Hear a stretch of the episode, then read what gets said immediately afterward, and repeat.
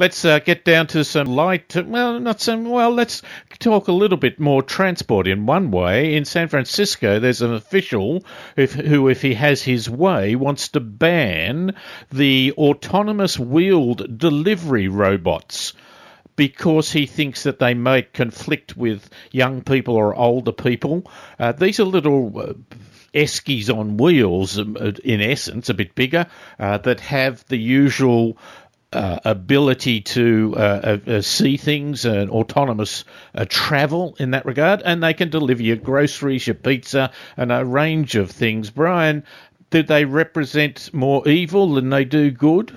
I think they do, David, because they're they're talking here about um, them potentially taking vehicles off the road. Now, deliveries are a big problem in cities. I, I was just reading the London Mayor's uh, transport strategy for London, uh, and they have estimated that something like 60% of the deliveries to businesses in that city are for private purposes, personal deliveries of staff, not for business purposes. Ooh. So deliveries are a huge in, uh, demand, and, and it's being driven by online shopping.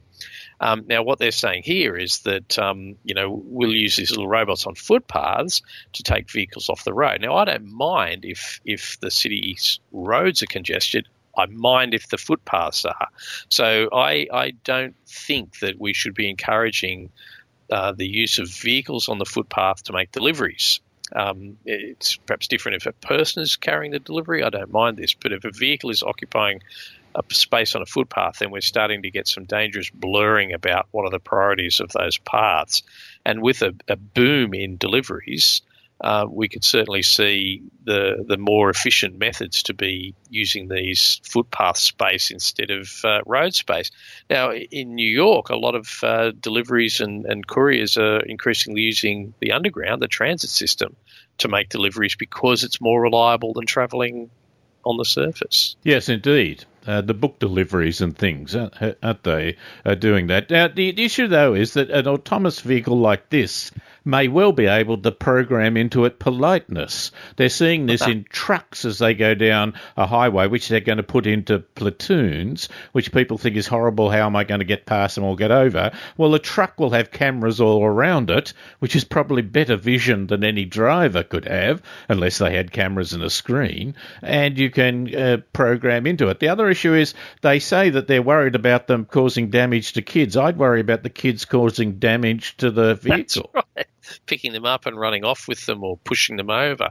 Certainly in a in a city where um, you know, a country where you have a thing called quokka soccer, you would certainly worry that uh, people are going to pick these things up and throw them in bins or kick them over and just turn them on their backs to have a bit of a laugh at them. Well, it's a turtle, isn't it?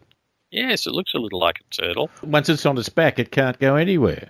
Yes, well, maybe one positive of this is these little wheel things might um, might mean that footpaths are completed and that um, that pram ramps are provided on every intersection. Well, the other issue then is maybe giving them capacity. If it's such a big issue, give them a lane.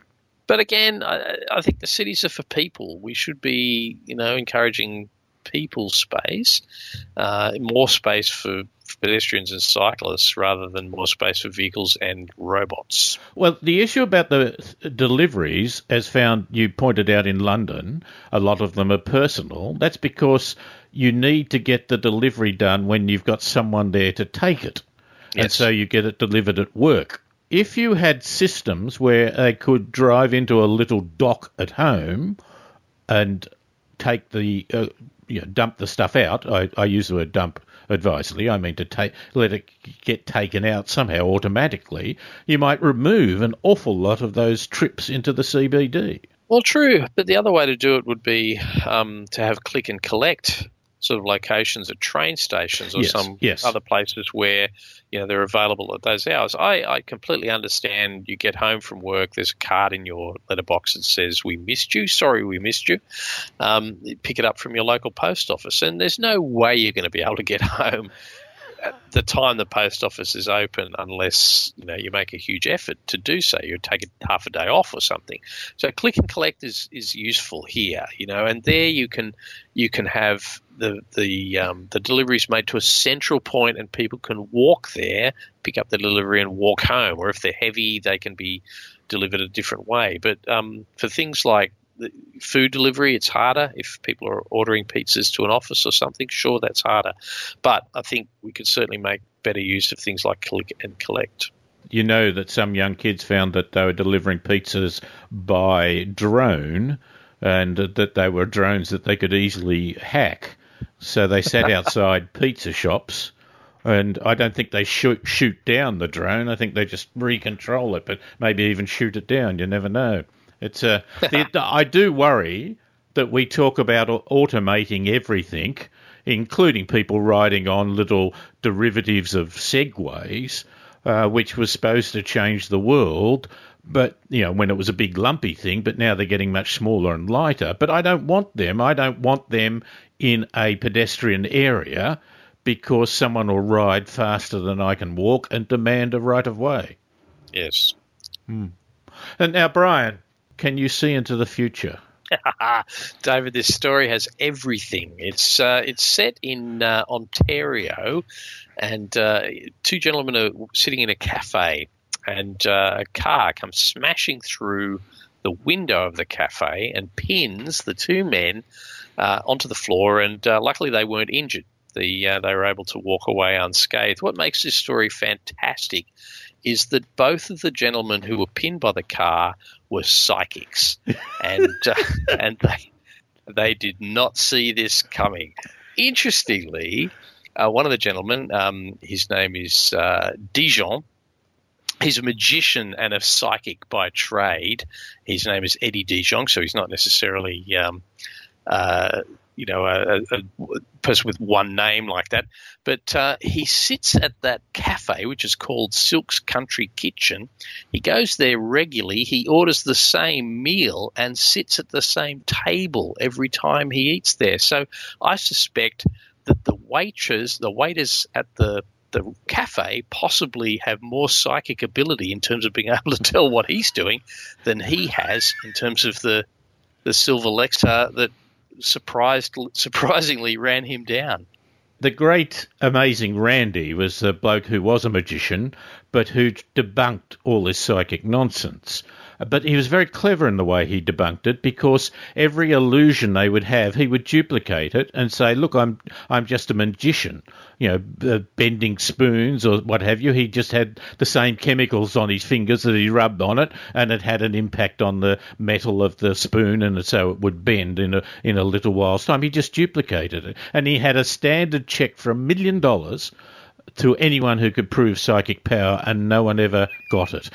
But well, he, he would do clever things like someone w- would put a book opened up with the pages, stand close to it, and with psychic power turn the pages.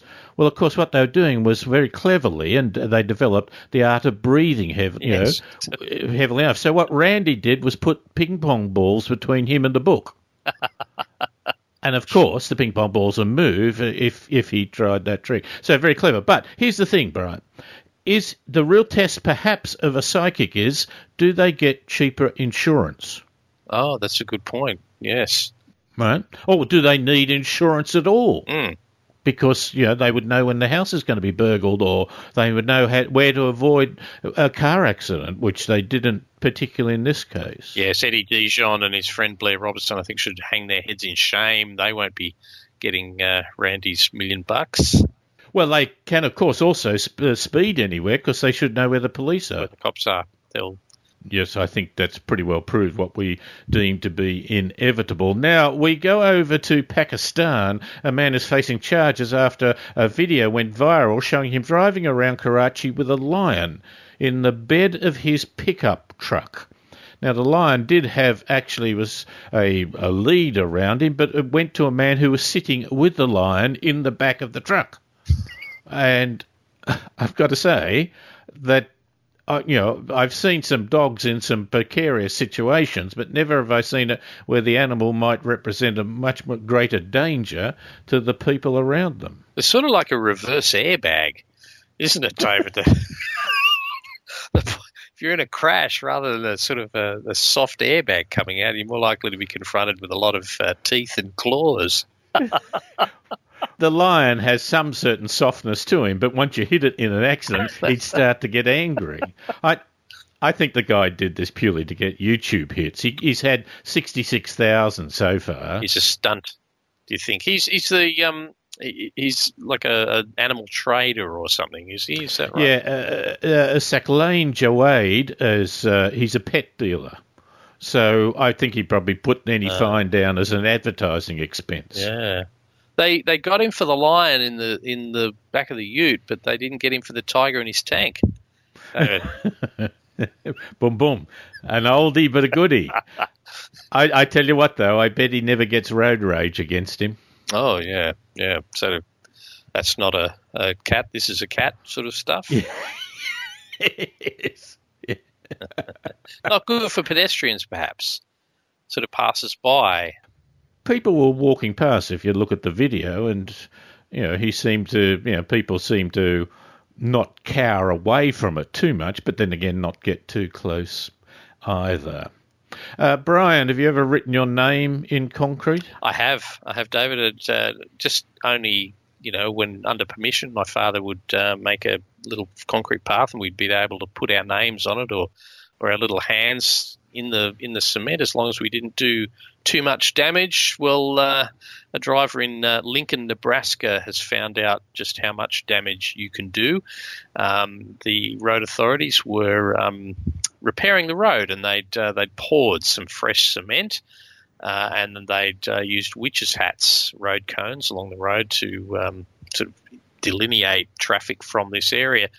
And uh, a young driver, 19 um, year old Shadrach Yasia, um, thought the concrete was dry and thought he'd take a bit of a, a shortcut across in between a couple of road cones, only to find that the cement wasn't um, wasn't dry. He he ploughed into it, wasn't set. So he, he ploughed into the, the, the concrete road and was bogged. Now the bad news for him is that the city engineers have said that the driver is responsible for the repairs. And uh, the contractor has estimated that it would be a US $10,000 or more to remove the car, to scrape the ruined concrete out of the, the road section, uh, fix it, and then re-pour it. So uh, uh a little shortcut has uh, potentially cost this young fellow quite a lot of money. Did they have a sign saying wet surface? No. See, uh, every time a toilet gets cleaned or what have you, you've got to put a sign uh, out. Yes, yes. Not yes. just to say cleaner, but wet surface. You think a good lawyer could get this guy off and possibly yep. jail everybody else for impeding his his free speech. Everything seems to be speech in America, so possibly driving across the cement, marking his territory, may well have been a, an indication of free speech. Uh, anyway, you're in America, right? You're in the car. It's bogged up to its halfway up its wheels in concrete. The simple thing you do is say, "I didn't do it." That's right. That's if you're white, David. I think that works if you're white. If you're black, you possibly better run for it. Likely to be shot dead. If a black guy, you know, um, God bless him, is walking past on the thing, they'd blame him, right? yeah, right. Possibly get shot just for being in the vicinity. The other thing is whether the guy might have thought, I can write my name on the concrete, but you know, cars are invincible. Wouldn't it be funny to put my tyre prints on it? Oh, yeah. Drives across it, and you know, so he could drive through it. The only problem is the word through. Through. It doesn't doesn't quite work. I think he I think he might have been trying to sign his name, as it were, with the tread pattern of his tyres. sort of like a sort of Bata Scouts on a on a, uh, yes on the on, on, the bottom of your shoe. Yes. Yeah, unless he was trying to do a donut, it's, it's and didn't realise that the road had a consistency of a jam donut of the jam inside. Yeah. yes. There's a local concrete uh, that our neighbours poured for their driveway, and you go over it and you can see our son's name in it. But my own My only argument is the handwriting's much too neat. I think someone's. I Someone think it's been a it. con. Yeah. it's spelt correctly. All right, Brian. It's lovely to talk to you. Thank you very much for your time. Thank you, David.